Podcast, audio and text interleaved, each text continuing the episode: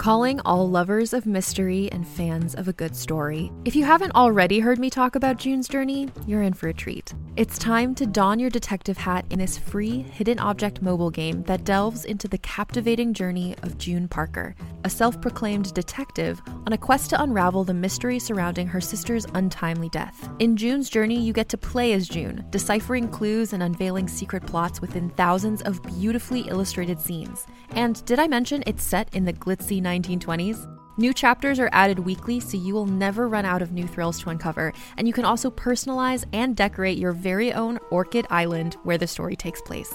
How sharp are your detective skills? Find out when you download June's Journey on your Android or iOS device, or play online via Facebook Games. Your detective journey awaits.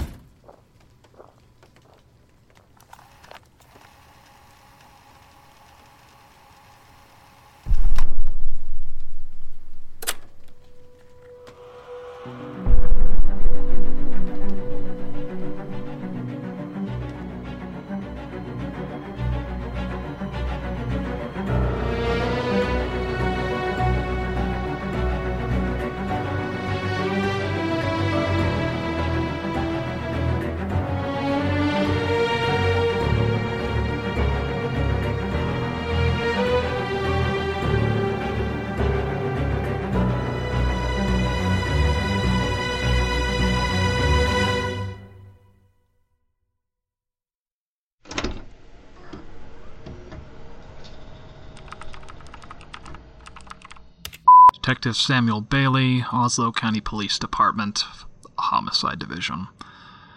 Recording on April 1st, 2019 at 1:05 p.m. Before I get started, there's just one thing I need to say. I have absolutely no patience for the unexplained or the things people call unexplainable, supernatural, or paranormal. That's all just a lazy way of saying that the real explanation is too difficult or too horrible for them to accept. I don't have that luxury. My job is to look the facts dead in the face and find an explanation, one that will hold up in a court of law. And the simplest explanation is almost always the right one. There's no place for ghost stories and close encounters in this investigation or any other. Hopefully, that explains my outburst when I was assigned the Sheridan case. I'm sure that's on my personnel file by now, as if it could get any more problematic. Anna Sheridan, New York Times best-selling author of, you guessed it, supernatural horror. Missing for nearly six months now. About the coldest case I've ever seen. People call her the female Stephen King. I haven't read any of his books either, so that's probably true. It's not like I hate her or anything. I'm not one of those people who think she's the spawn of Satan or something ridiculous like that. I'm just not interested in her work. At all. Which is entirely irrelevant to my ability to solve this case. It's actually better that way. Given the circumstances of her disappearance and the subject matter of her work, someone with a more vivid imagination might decide she'd, well, pierced the veil, so to speak. Found a way to the other side and crossed over. Anna Sheridan is dead. And that's all there is to it. There hasn't been a new lead on her case in more than half a year, and the sign on my door says homicide, not mysterious and unexplained disappearances, so. Anna Sheridan is dead. No matter what her fans think.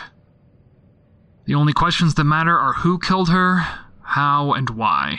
And without a body, physical evidence, or any record of her movements prior to October 20th, I don't think any of those answers will come easily. Or quickly. What I do have, the only thing I have, are the tapes.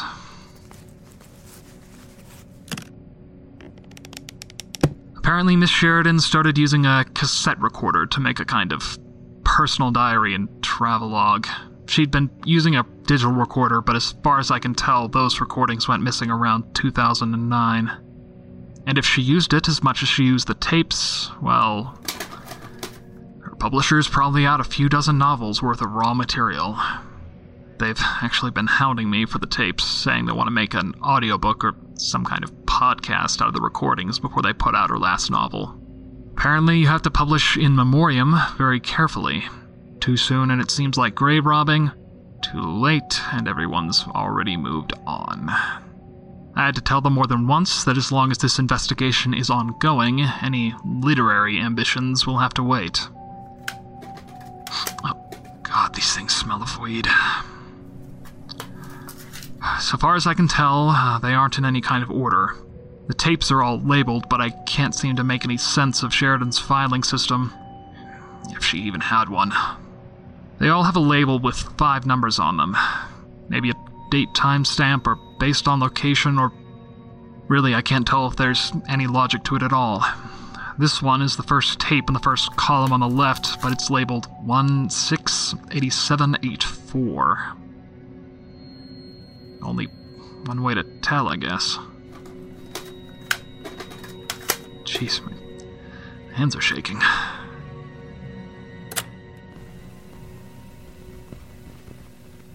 The night sky really is beautiful out here. I suppose that's a universal constant. Maybe the only one. No matter how far away from home you are, no matter how different the constellations might look from where you're standing, you can always look up on a clear, dark night and feel like you're about to fall right into it. The terrifying, endless expanse of nothingness. Strange how something so dead can be so beautiful. Then again, I guess it's not. Dead, that is. But one day it will be. One day all the stars will burn out, go dark and silent. At least that's what all the math says.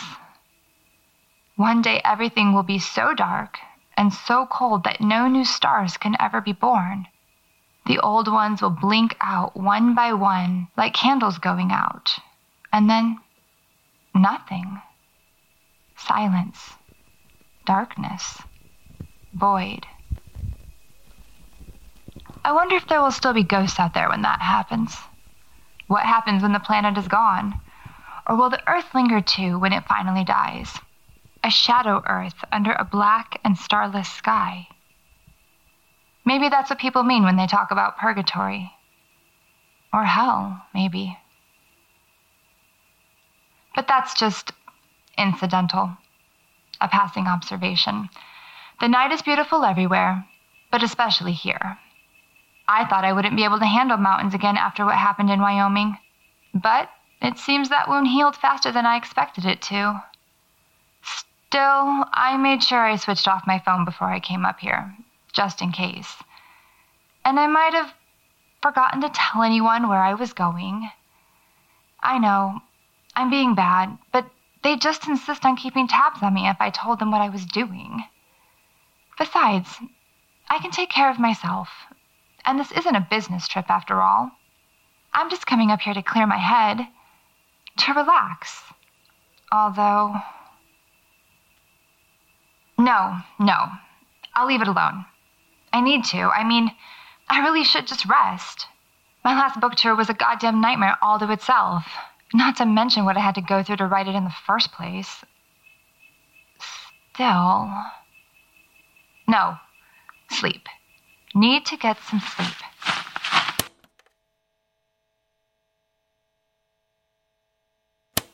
I can't sleep. I just can't. It's past two in the morning now, and the moon. The moon has set. The night's just about as dark as it's going to get out there. Oh, screw it. I'm walking towards the old mining camp now.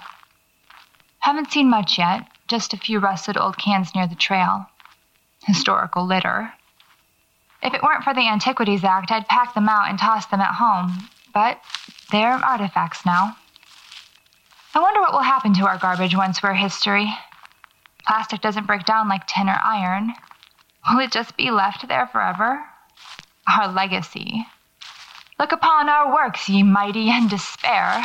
I wonder how many unread Anna Sheridan paperbacks they'll find in the rubble. Here we are Santa Lucia Consolidated Mine, 1869 to 1901. The town sprang up about half a mile east of here. It was pretty quiet, at least for a mining town back then, even if it did end up burning to the ground. A drunken blacksmith, apparently. Or was it the barkeeper? It might make an interesting story if I ever want to write a western. Yee-haw! No, that isn't me. There's still a lot of old mining equipment around. A couple of tall wooden frames with metal spokes running from top to bottom. They almost look like giant guillotines in the dark. A few tumble down huts, mostly just foundations, though there are still a few walls left standing. A cement chimney, that must be all that's left of the foreman's cabin. And one big damn wheel, half buried and broken off its axle. Guess I got here just at the right time. Everything's rusted to hell and falling apart, but nothing's quite gone yet. They sure built this place to last.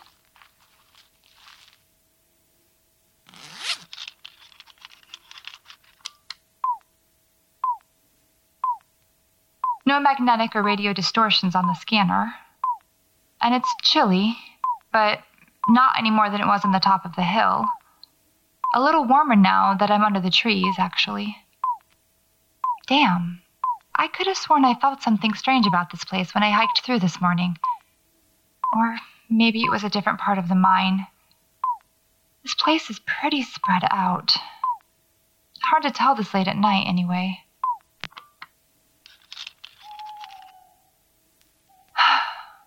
Just me in the dark.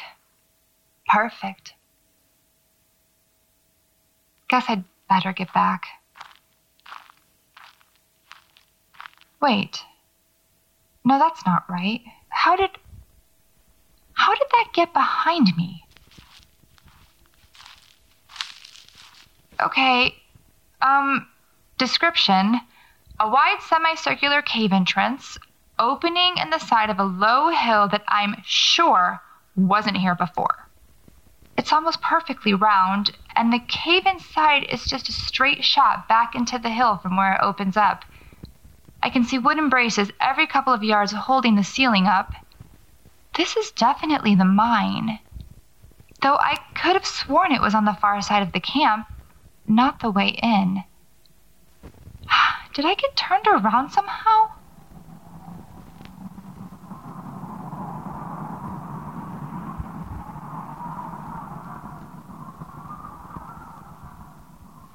I'm just gonna go back the other way.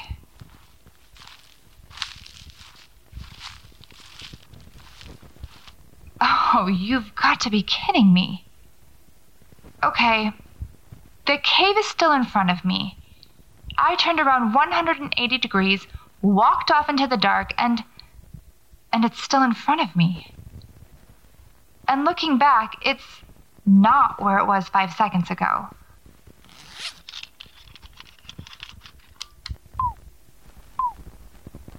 Still no change, but there's definitely something going on here. I never let myself get this turned around, especially not at night. So let's try walking backwards. Just keep an eye on it. Oh, I see you. You think I'm still scared of caves, huh? You think you can freak me out? I'm Anna Goddamn Sheridan, you old tin pent, and I'm not going to be. Oh! Ow! What the hell was. Oh, great. I'm in the mine now. Perfect. Absolutely perfect. Looking back the way I came in, and yeah, no sign of the cave entrance I was just looking at. But I'm sure if I walked that way long enough, I'd find it again. Well, I guess the only way out is through. One more cave, Sheridan. It won't kill you. Probably.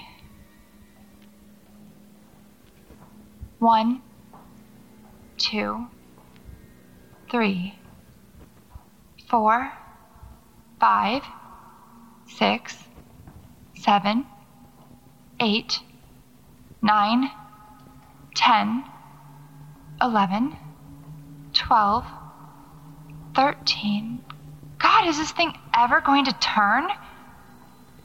Fourteen, fifteen, sixteen. 17, 18, 9. What the hell? Hello? Hello? Hello? Hello?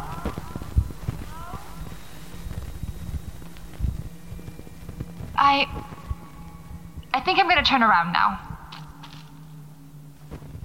Hold on. Where are the walls?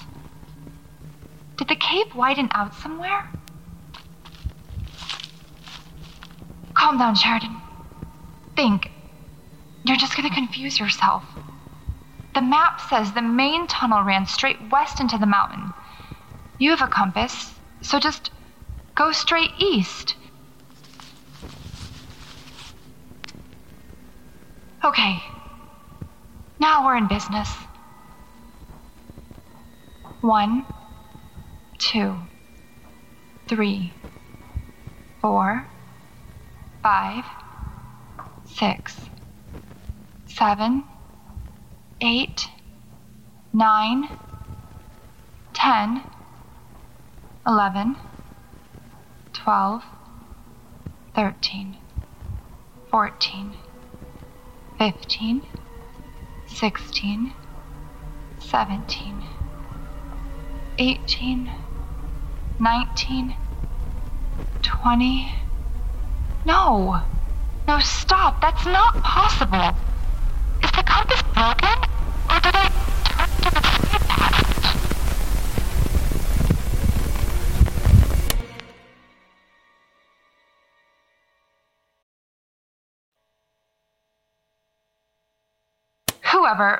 Whatever, was in that cave. It definitely has a twisted sense of humor. Don't get me wrong, I like a good practical joke as much as the next person. But if it was just trying to mess with my head, I don't see why it. I listened back to the recording from the cave. For some reason, it cuts out just before. Well, just before things get really weird. I kept walking in the direction the compass said was east. I remembered the main shaft of the mine ran straight west. I must have read it on a plaque or at the visitor center.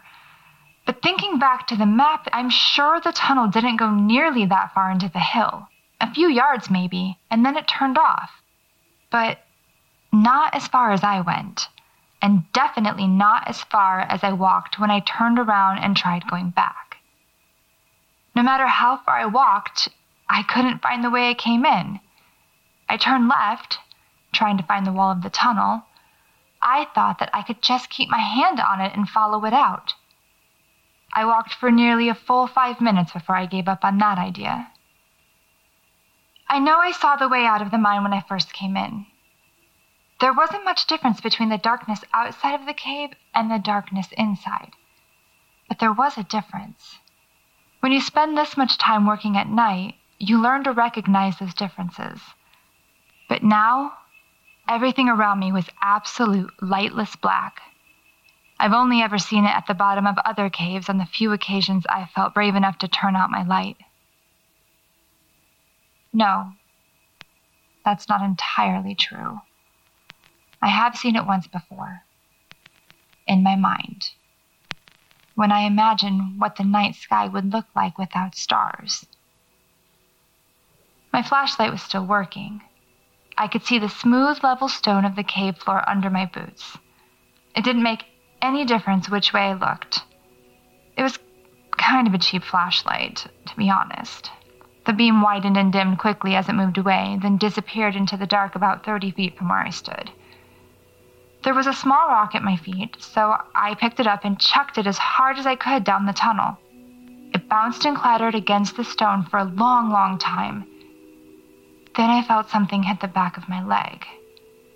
I nearly jumped out of my skin, spinning around to see a small stone bounce one more time on the cave floor, then come to a stop. No mistaking, it was the rock I'd just thrown. I didn't scream then. I was scared, sure. Terrified, actually. Darkness and complete disorientation doesn't number on the human brain. I would know. But this time, it was a slower, quiet dread. The kind that fills your chest inch by inch until you feel like you can barely breathe through it. I was trapped under the earth in some kind of infinite, repeating loop with no point of reference to ground myself. My flashlight was still on, but sooner or later it would burn out and leave me stranded in that tunnel. In the dark, forever or at least however long it took me to die of thirst once I finished what little water I had. For a minute, I wondered if that would really be so bad. It was a fitting way to go, given my, well, everything. Personal and career choices, I guess you'd call them. At least it would be quiet. I didn't mind that I'd be alone. I always expected that to be how I went. So eventually I just kind of accepted it. I switched off my flashlight just to see what it would be like.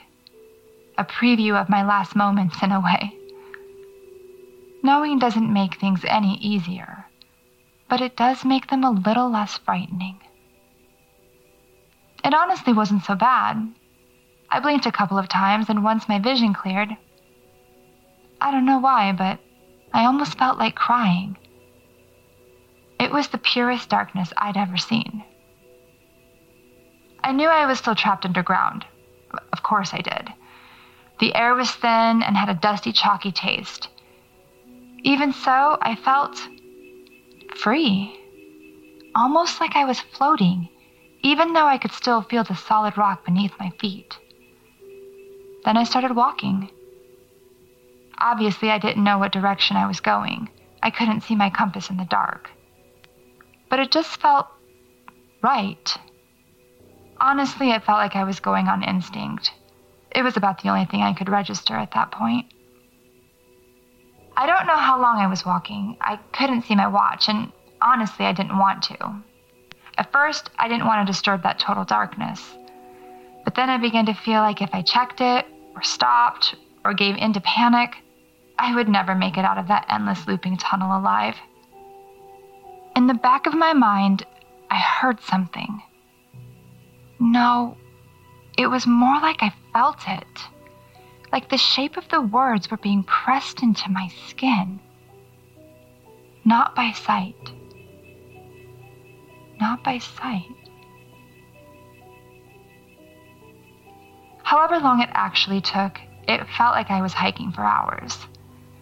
But as I walked, putting one foot in front of the other and just trying to stay on this one thin path to freedom, I started to notice lights. I never saw them appear. I'd just look up every once in a while, and there would be another tiny point of light shining from where the cave ceiling should have been. They were all pale and cold, though a few of them had a faint color to them blue or red or even orange. Most of them were white, though, and seemed to be a long way away. It took me longer than it should have to realize they were stars, probably because there were so few of them at first. But by the time I realized what they were, they filled the entire sweep of my vision. And when the Milky Way faded into view above me, I almost cried again. Then I stepped into something soft and warm that crunched a little under my boot. I jumped back and switched on my flashlight, horrified that I'd just stepped through some half rotted thing. It wouldn't be the first time. I breathed a sigh of relief as I realized it was just the remnants of my campfire, still smoldering. My tent was a few feet away, right where I left it, and that's where I'm recording this now.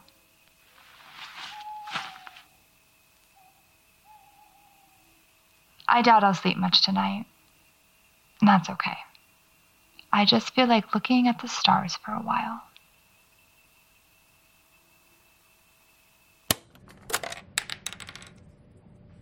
Huh. Not what I was expecting. Honestly, I didn't know what to expect. I knew Sheridan was a bit more imaginative than most, but still. I hope the rest of these tapes aren't just her philosophizing while stoned. I've been to Santa Lucia a few times. It's a pretty big park for this part of the state. Lots of tall tales. And more than a few ghost stories about the mines. One of the rangers told me that the air currents in the tunnels generate a lot of infrasound, which probably accounts for most of them. And given Sheridan was almost certainly high when she recorded this, yeah, I wouldn't put too much faith in her story. Not that it matters anyway, not to this case. I, I just wish she'd mentioned the date. I, I have no idea if she recorded this right before she disappeared or years ago. It is interesting to hear her talk about space, though. I thought she only began dealing with the ISFA people earlier this year. I think it was Dr. Ren. Yeah, Dr. Ren Park. As far as I can tell, he was one of the last people to see her alive, but there wasn't enough of a connection to establish any kind of motive. Maybe I should take a second look. This tape shows what I already knew, though. Sheridan lived a somewhat nomadic lifestyle, moved around a lot, lived out of a van for most of her life for some reason. I don't know how much of it is on these tapes, and I don't know how much I'll be able to actually get out of them. But ours is not to question why, Oh, ours is but to digitize and stay the hell out of trouble. I think that's why they really put me on this case. Just something to keep me busy and to. Sam, Yeah? they're ready for you. Great. Thanks, Bill. Hey, no problem. What's it all about, anyway? Commission board, some questions about my last post. Oh. Where was that? I get sure. Oh. Right. Yeah. Oh, hey, Sam, I, I think you're still recording. Oh, right. Let's get this over with.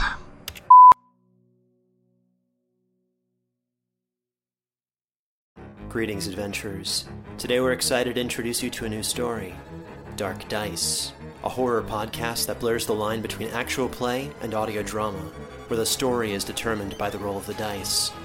Six adventurers embark on a journey into the ruinous domain of the Nameless God. They will never be the same again. One of the players is not what they seem after a doppelganger, a creature that can assume the form and voice of whatever it kills, infiltrates the team. As the players are picked off and replaced one at a time, can they figure out who the monster is before it's too late? Can you? Here's a quick example of what our show sounds like. The uh, shambler with the jar of liquid inside of him. Soren Arkwright let loose an arrow that cracked the glass, passing through the spine of the creature. The shambler still managed to maintain its forward momentum, but stumbled as it eagerly tried to bite and swipe at Soren, landing near his feet. As Jeff Goldblum has now joined our cast, Dark Dice is available however you listen to podcasts.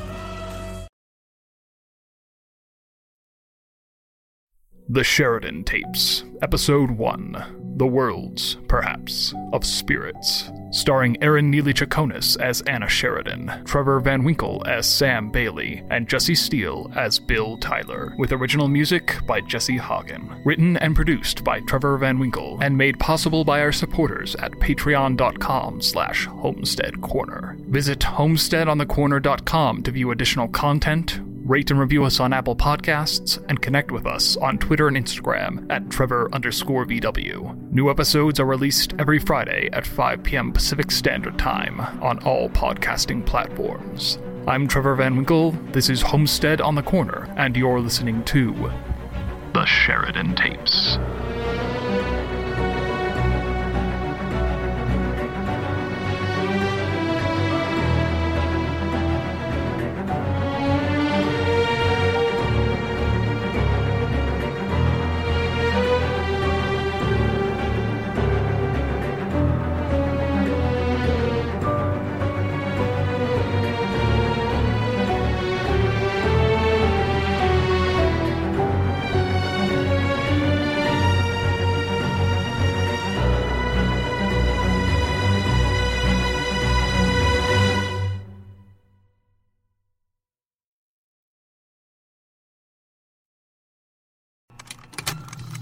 Contained herein are the heresies of Radolf Burntwine, erstwhile monk turned traveling medical investigator.